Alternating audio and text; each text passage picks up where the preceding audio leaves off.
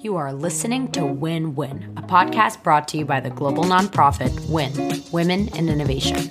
Each episode features inspiring innovators from the startup world, innovation consultancies, and Fortune 500 companies who share their innovation secrets and career trajectories every Monday. As for me, I'm your host, Zoya Kozakov, Global Marketing Lead at WIN by night and Product Manager and University level faculty by day.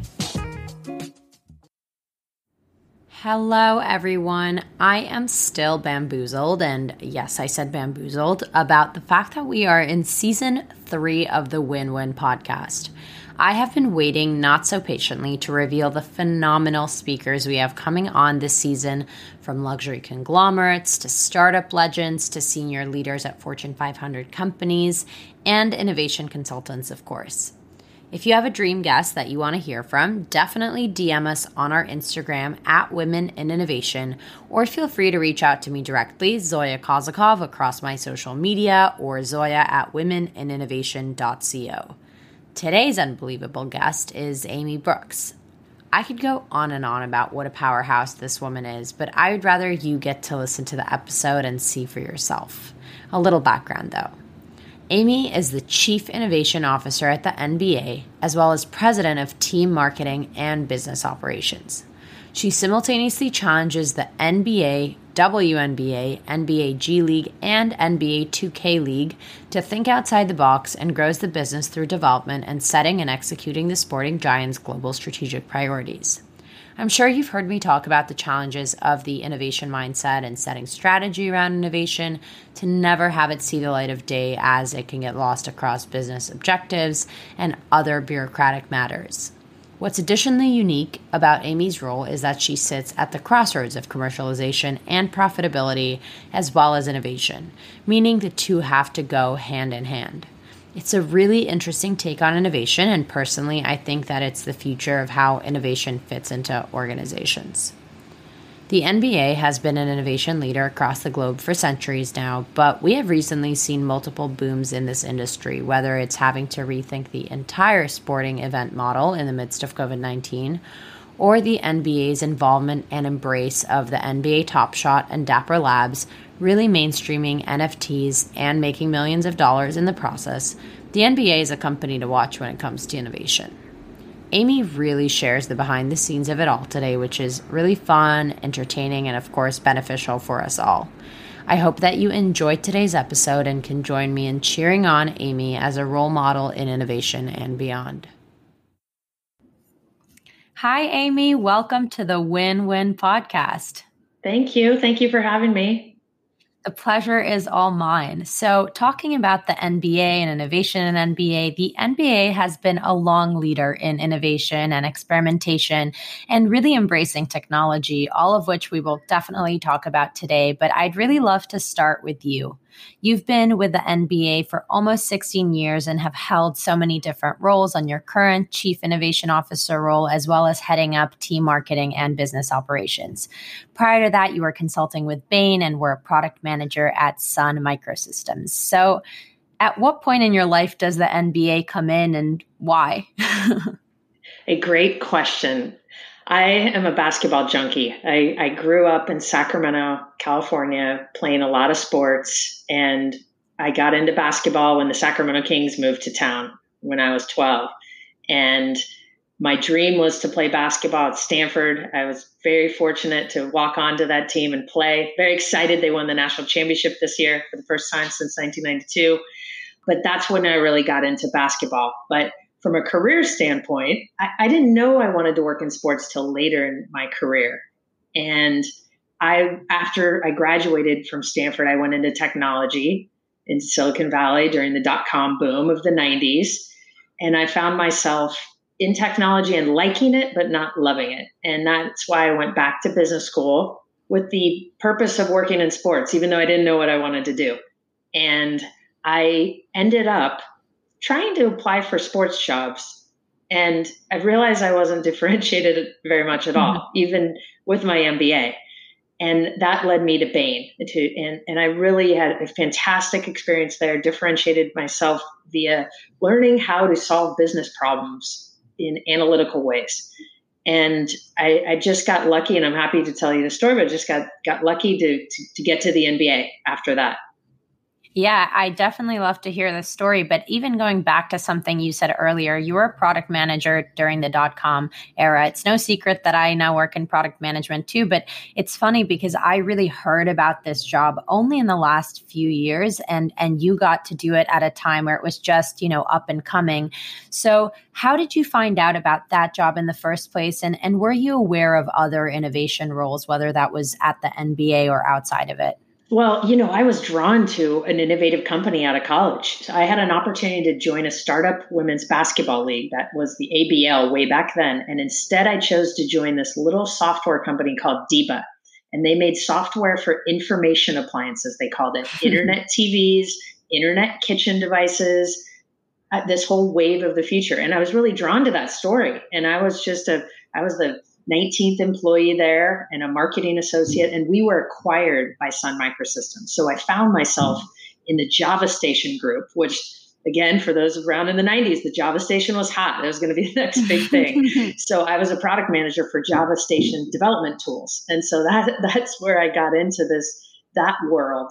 Um, and I just kind of fell into job after job. And again, I enjoyed it, but I knew where my passion was. And it just I just thought it was worth a shot to align my my personal passion with my work. Yeah, and you brought up that it's you know it's a challenge to differentiate yourself in any job. I can imagine NBA is an industry innovation or not is super super competitive to get into, as well as innovation roles. So many of our listeners of women in innovation know about the challenges of getting into the industry. So how did you weasel your way in? It, it, it uh, takes a little hustle, and and first off, I love there. You told me there are over ten thousand people in this network, ten thousand women globally, which I think is so fantastic, and people focused on innovation in this whole space. So it's a who you know world. And I ran the sports management club when I was at Stanford Business School, and I got to know someone who ran the club at Cal. And he, a few years later, called me up and said, Hey, you know what? There's this woman at the NBA I know and used to work with. She's looking to hire smart people in her sponsorship group. They're like, I don't know if I'm smart, but like, I'd love a conversation with her. Mm-hmm. And you know, the unique thing is, I was talking to one of my friends about this, and I said, I'm going to have a call with with this woman. Her name is her name's Heidi Ueberroth, and she's been a great mentor to me, and she is the one that hired me. But let me tell you how that came about. Is I was going to have a call with her, and my friend goes, "You're so excited about this, like." Why don't you go back to New York? And I'm like, gosh, you know, I never even thought about that. I was living in San Francisco at the mm-hmm. time, important note. And she said, or he said, my friend, why don't you meet with her? And I said, you know what? There's there's a, a engagement party of a friend of mine in New York because we're all close, my business school classmate. And so I, I, was planning for a phone call and I emailed Heidi and, and I said, you know what? I'm planning to be in town anyway for this engagement party. Do you happen to be free to meet? And she not only said yes, and I ended up flying back there, but I not only met with her, I met with five of her vice presidents that same mm. day. And I just don't know if it'd turn out the same if I was just one more phone call. And I really appreciate my friend for, for pushing me that way because uh, I ended up getting hired and getting a job in the NBA's Global Partnerships Group. And that's where I started. I was there for the first three years of my career. And, and it was fantastic. And Heidi's, again, a great mentor. And now you're, of course, on the other side of that. When you think about people that come to the NBA or really want to join the NBA and they don't quite have that traditional background, so what do you recommend for those people to do? Or are there any transferable skills or, or things they can do to really help them stand out? Absolutely. At the end of the day, we are trying to appeal to consumers. We have 1.9 billion social media followers globally amongst our teams, our players, and our league. We're trying to appeal to people to play basketball, to watch basketball, to go to games. And any company that sells and markets products to consumers is very relevant. And so in my group today, we have a really interesting mix of backgrounds. We have people who have worked in sports, we have people who sold for teams, but we also have people who have worked at consulting firms or investment banks. We also, on my broader group, have people who have worked in analogous roles. Maybe we have someone who was at Four Seasons Hotel, ran the, uh, the loyalty program for Starwood Marriott. Mm. We've, we've had all sorts of those types of roles come in as well. And so I certainly encourage people to get outside work experience. It, it is it's important for sports isn't isn't on isn't ahead of everything in terms of innovation, and we learn a lot from technology. We learn a lot from consumer products in these other industries. And then specific to innovation, of course, that word means so many different things. But to you, when you consider innovation, what would you say are the specific skill sets that are relevant or tools that are relevant to innovation? First and foremost, I think it's the the mindset, and it starts with intellectual curiosity, shortly followed by creativity. Mm-hmm. And, and it's the ability to to see an industry see where the problems and opportunities are, and just dig deep on on what might solve them. And so we certainly look for for people with those mindsets. And and for us, you know, innovation structured differently at every company.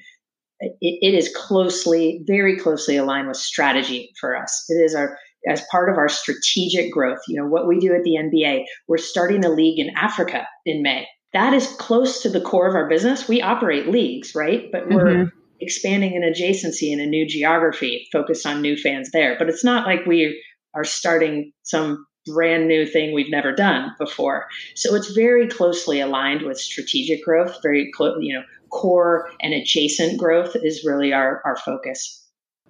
And of course, when you started, the chief innovation officer role didn't even exist. You truly stepped in it, quote unquote, in 2017. So, how did you navigate the creation of that role and stepping into that role and then moving from some of those other uh, business functions that you were in throughout your time in the NBA?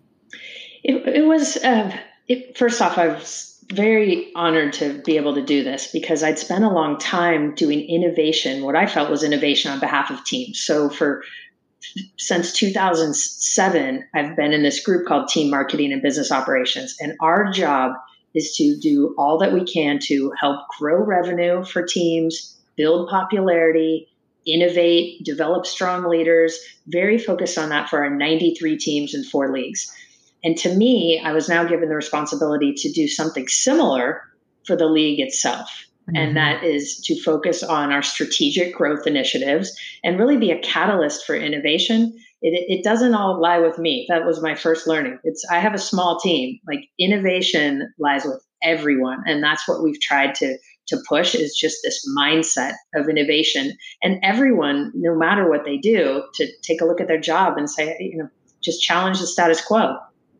It's interesting because with so many different teams um, and aspects of the league that you oversee, there are completely different ways to innovate. Are there any that have stood out to you recently? I have a few examples that I'll ask you about um, that you think have really pushed uh, the limits. Well, in terms of process of innovation, it's organic for the most part. And we have, again, 93 teams in four leagues innovating. We have global offices around the world for the NBA innovating. And so, of course, it happens because of a mindset, but we've tried to do some things as well to, to prod it. I'm going to give you a quick example. Um, we had an innovation campaign in 2018. What new business should the NBA get into? Very broad. We had we had hundreds of submissions of league and team employees from around the world, and we whittled it down to a few and the, the winners got to present to our senior leadership team and Adam Silver and such. And the, the, the two winners back then were centered around this concept of youth digital technology, this notion we have kids playing basketball all over the world, but we don't really have a way to connect them digitally. And that led to a partnership with a company called HomeCourt, which is a mobile artificial intelligence app that I really wish I had when I was a kid because it tracks your shots, it tracks your dribbles and we've they have had millions and millions of kids and adults globally that they've been able to capture. Game my kids are 10 and 12 they do it outside. It's they've gamified this in terms of dribbling challenges and shooting challenges. And we're also using it now to evaluate potential nba draft prospects globally. So we can test vertical leap reach all of those things, quickness and agility, and get a baseline for someone that we could never get before. So that was number one. And again, that partnership just came out of the focus from the innovation campaign. The second winner in the innovation campaign was, and again, this is 2018, was the notion of the NBA playing in the space of blockchain. And we identified digital collectibles as the first step, the most accessible step. And, and back back then, there was this company who had launched a product called CryptoKitties, which we really didn't understand, but we knew it was hot. It's literally the craziest thing on earth. we thought it was crazy, and but it created focus. And uh, uh, we had a couple fantastic people on our global partnerships team that said, "Okay, we understand this is this is an innovation priority. Let's take a look at a partnership." And, and lo and behold, two years later, we did a partnership with that same company who launched CryptoKitties. Their name is Dapper Labs, and we created NBA Top Shot. NBA Top Shot provides NFTs around player highlights of our game. And and it's unique because you have this digital record. You buy a highlight and you have a digital record and you open a pack just like I used to open baseball cards when I was a kid. I open a pack, but the unique thing about it is you own it and you can keep it or you can sell it. And in just 4 months, this marketplace has generated over $500 million in sales. And of course, we have a lot of people globally in many, many industries talking about NFTs. So obviously, it's a test. There's a long way to go in this space too, but we're, we're proud of, of that work and think it, it was rooted in in the notion and the mindset of, of innovation organizationally. Yeah, and you you mentioned Top Shot, and I think the other really interesting number around Top Shot was that uh, in those four months, it had over 800,000 accounts. So taking the money aside, which is obviously really profitable for the NBA, it just goes to show how many people were in that initial group. That is even more important. You know, the the 500 million number I, I threw out is a little bit misleading because the vast majority of that money doesn't come to the NBA, it doesn't come to Dapper Labs. It is it's on the secondary market. It's you mm-hmm. selling your highlight to Joe Smith and of course the, it's like a, a, a, secondary market for tickets. There's a small right. fee taken. But you're exactly right. So right now we have hundreds of thousands of new potential fans that we can have a relationship with going forward. And so that's what's really exciting yeah, and just this week, the Golden State Warriors became the first professional sports team to invest in an NFT collection this week. And of course, now that NFTs have really proven themselves as a viable technology and innovation in the marketplace, I, I can definitely see this partnership and, and other initiatives expanding. Yeah, and that's why part of our philosophy with that is to test. We want our teams out there, and of course, we put some guidelines around that, but we want our teams out there testing this space because that's the way we're going to learn. We know this space is rapidly changing and evolving. We don't know where it will end up, but we do know we're going to learn the most by actually being out there and testing some things. And very proud of the Warriors for taking the first step. I, am really curious about back in 2018, right? Because now it's really easy to kind of get buy in for more testing or expansion. But at the beginning, as this was happening, either one of the two innovation examples you provided or anything else, how do you approach buy in from this really complex ecosystem? Yeah, the, well, the, what the innovation campaign helped with is is some clarity around prioritization. We know that we can expand in different ways that are adjacent to our business. It could be fashion, it could be fitness, it could be health, and and we do some things in those spaces. But what the innovation campaign did is it created clarity again around these areas: youth digital technology and blockchain digital collectibles to say, let's focus on seeing what can be achieved and testing something in those spaces. And that's and that what it resulted in is these two partnerships with HomeCourt and with Dapper Labs that allows us to do just that. Something that's obviously hugely changed in the last year and a half is 2019, the NBA saw a record amount of attendees to games, which was, I'm sure, a positive sign as, for the company as a whole. But obviously, as COVID broke out, the rules were completely changed and everything was shattered. So I'd love for you to take me through your wartime innovation stories of how you went about rethinking the NBA model once those COVID once COVID broke out. Well, suffice it to say, it's been an interesting year. I'll start there. and yes, innovation has certainly turned towards how can we play basketball in a pandemic over the last year for the NBA. Um, safely, I should note. Very mindful of that. And we're mindful of our leadership position as the, the first league to, to shut down through all of this. So, yes, uh, my team and many others organizationally spent months. And the first challenge, was really two part challenge. One was how can we play safely now, meaning last year? And, and what that re- resulted in is what people call the NBA bubble in Orlando. But the, the genesis of that was I mean, everyone in innovation and, and, and, analytics and strategy can appreciate this. Like tons, dozens, maybe hundreds of different scenario models. And, and where should we play? How should we play? How many teams are in it? Because remember, we paused our season. We were in the middle of our season. Right. And so it's first of all, can we come back safely? What do we need to do to prepare for from a player health, from a public health standpoint, mm-hmm. and all of the planning for the bubble you can imagine, making it safe was the first priority. The second priority was okay, it's let's make it as safe as we can. What should the competition look like?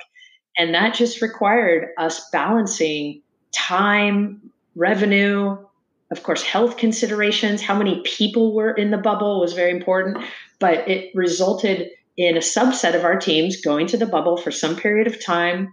We were very fortunate, and just kudos to everyone who, the, our Players Association, especially our players, so much empathy for how fantastic our players have done through all of this. That was the first step of innovation.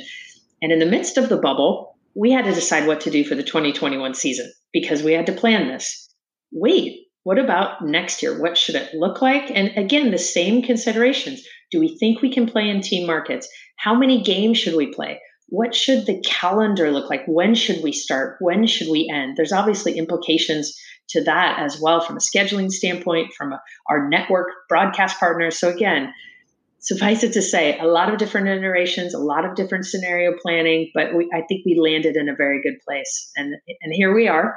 Um, almost to the playoffs. We take nothing for granted. It's certainly been been a battle organizationally, but and again, mm-hmm. so so proud of what our players have done, and we're just managing through the season as safely as we can. Yeah, absolutely incredible. And it's been so interesting to watch on the outside as everything has evolved and, and resumed. Something that was true before the pandemic and is even more true uh, during and after the pandemic was the fact that only 1% of NBA fans will or have attended a live game. So, you know, knowing that and knowing the way that you guys have pivoted, what would you say you're taking with you from the COVID times to the post COVID times? Well, very importantly, we were able to push innovation during this time even more than we otherwise would have for that reason. We always have known 1% of our fans will ever attend a game. And as such, one of our organizational top priorities is to create a next generation viewership experience for our fan that mm-hmm. more personalized, that is more accessible to our fans globally.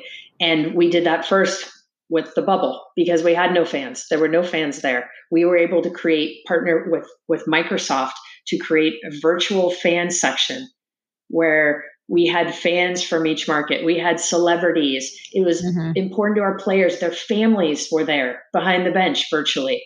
And we also were able to innovate from a technology standpoint, different camera angles. We had a, a rail cam which is harder to implement when there's fans at games. It's basically a camera that runs right along the sideline, basically eye level of where a fan would be. And wow. we had a designated channel on League Pass, our League Pass product, where you could just see the rail cam camera angle. So it allowed us to test different camera angles, certainly audio. There were no fans in the building. Mm-hmm. We very sophisticated sound mixing and audio content, just so our fans globally, when they're watching, could still feel the energy. Our players could still feel the energy. So really required innovation. But in the end of the day, we think it helped us get closer to our goal of this next generation experience for our, our viewers and fans globally. Absolutely. When you consider your role, it's interesting some of the conversations that we've had today, but you are not just uh, dealing with the NBA, but you're also dealing with the WNBA, G League, and the Esports NBA 2K League. So, how have you experienced innovation differently amongst those different parts of the business, or has it always been about the NBA as a larger league?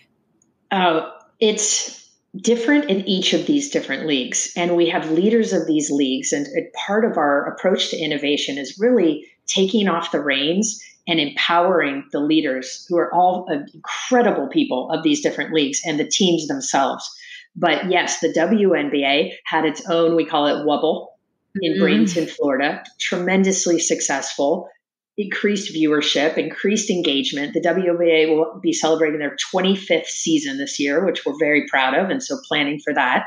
The G League, we had a condensed season uh, because it's a pipeline for the NBA but we launched a new team in all of this. We launched Team Ignite, which attracted younger elite youth to participate in the G League. We packaged it with enhanced life skills. These are future NBA players who we are able to attract to this new team and which will be an important part of the G League and our overall strategy going forward. And then of course the 2K League, esports has done very well in a pandemic. People are at home playing mm-hmm. NBA 2K. And so the growth in that league has been fantastic. Of course, we've been able to bring in international teams more. Uh, we have a team Gen G located overseas. So it, it, innovation has happened in each of those leagues as well because we've tried to, to unlock and empower people to, to ch- again, challenge the status quo there. Yeah, and it and it's so many you have to switch your brain on and off in different ways so many different times for all of those leagues. It's so impressive to see I'm really curious about your trajectory and the fact that I want to acknowledge how unique and how incredible it is. Uh, something we see in innovation is a representation of women in the junior levels and roles. But as you get closer and closer to more senior position, there are fewer and fewer women being promoted. In the last 16 years, you've truly climbed the ranks and beat the system, if you will. So, what do you attribute that to? And what advice would you give to somebody who doesn't want to jump around companies in order to, to get promoted and grow? I think what you last said is very important. I think people often think they need to bounce around a lot. Um, I know I'm an oddity in some respects, being at the same place in 16 years. It's a, a function of working for a great organization that is growing fast and with great leadership in Adam Silver and David Stern before him, and strong fundamentals, global fan base, young, tech savvy, all of those things, a combination of the, the fundamentals of the business with hard work, just good old fashioned hard work, and very importantly, luck. Because if you work for great people, they are going to grow as well and opportunities. And I've been fortunate the roles that I've I've, I've had at the NBA I, to lead our team marketing and business operations group. My then manager who led it went on to become the president of the Sacramento Kings, mm. and I took his role. The person before him who led that group went to become the president of the, of the Knicks, and he's now the CEO of the Philadelphia 76ers. So you're working for great people who get fantastic roles. You again kind of luck out, so to speak, um, combined with hard work. But I've just been very fortunate, and it starts with like I enjoy what what I do, and I've worked outside of sports, and I mm-hmm. talk to my team every day because I have people who have only worked in sports, and I have people who worked outside of sports. And if you've worked outside of sports and now you work in sports, you just appreciate it. You, you're thinking about problems every day and you're interested in these problems. And, and I, I, like that because pro- we don't have easy problems. And certainly in the last year, we haven't had easy problems. Mm-hmm. And they haven't all been enjoyable to think about, of course, but it's I'm like sure. at the core of it, it's basketball and it's growing the game of basketball globally. And also, I want to note this is also purpose driven, what we do in so many ways too, because this has not just been about basketball this year, it's been about social impact and social justice and promoting equality sports is such a unique way to unify people. And we take that opportunity and responsibility very seriously. And it's really made me and certainly my colleagues just very proud of where we work too. So that's been another passion point. And I think it really shows like the, the proof is in the pudding. The NBA franchises have more women serving in the role of either chief executive or team president with more than all the other US pro leagues combined. So clearly that that's paying off. But I'd love to talk about the challenge, right? Because obviously with the NBA specifically being an all male league and you being a woman, were there any sort of reservations about that or questions that came up as as you rose to this role? You know, there there really haven't been, and I think it does start with the fact of we've run, as I said, a women's professional basketball league for 25 years. Mm-hmm.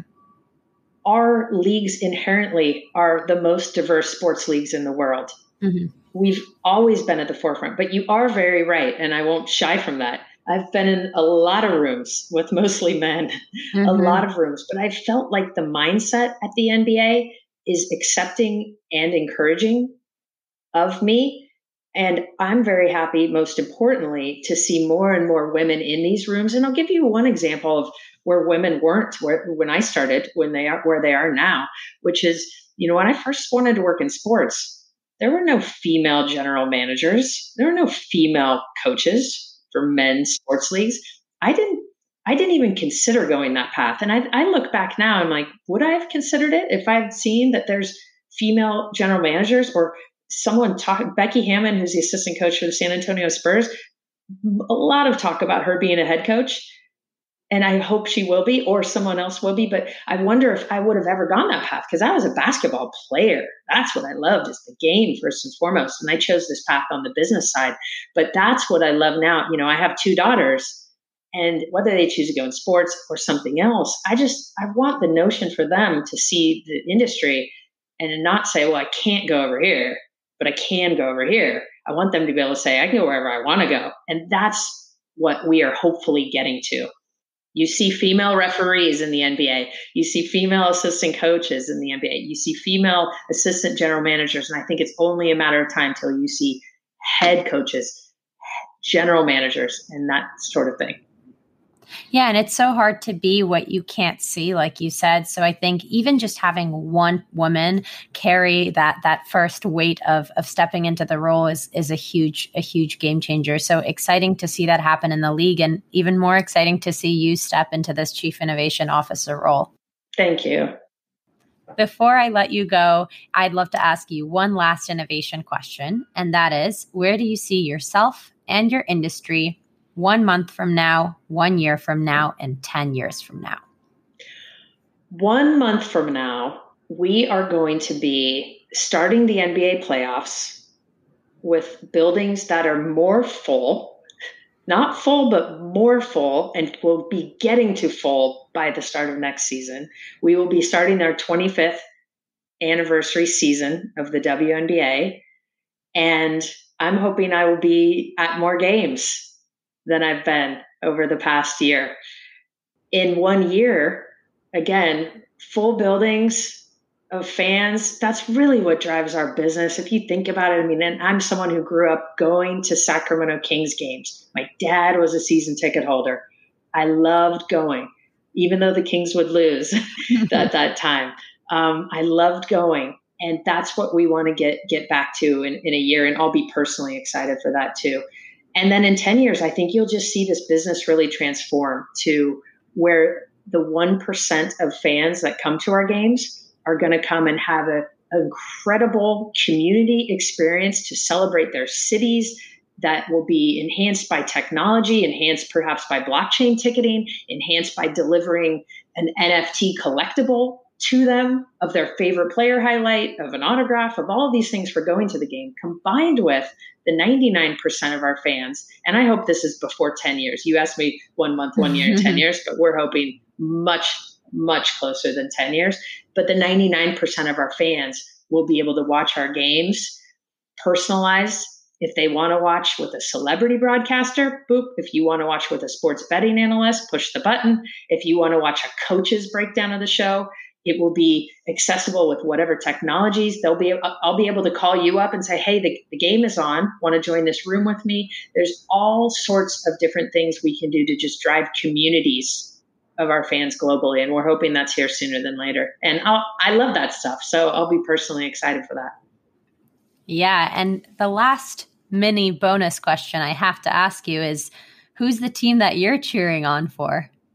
You know, it's hard because when I first joined the NBA, I'm just a fan, and I would go to the games with David Stern, our former and late commissioner, and I would have to sit on my hands because you're used. the whole crowd is cheering around you, but you're a league employee sitting next to the commissioner.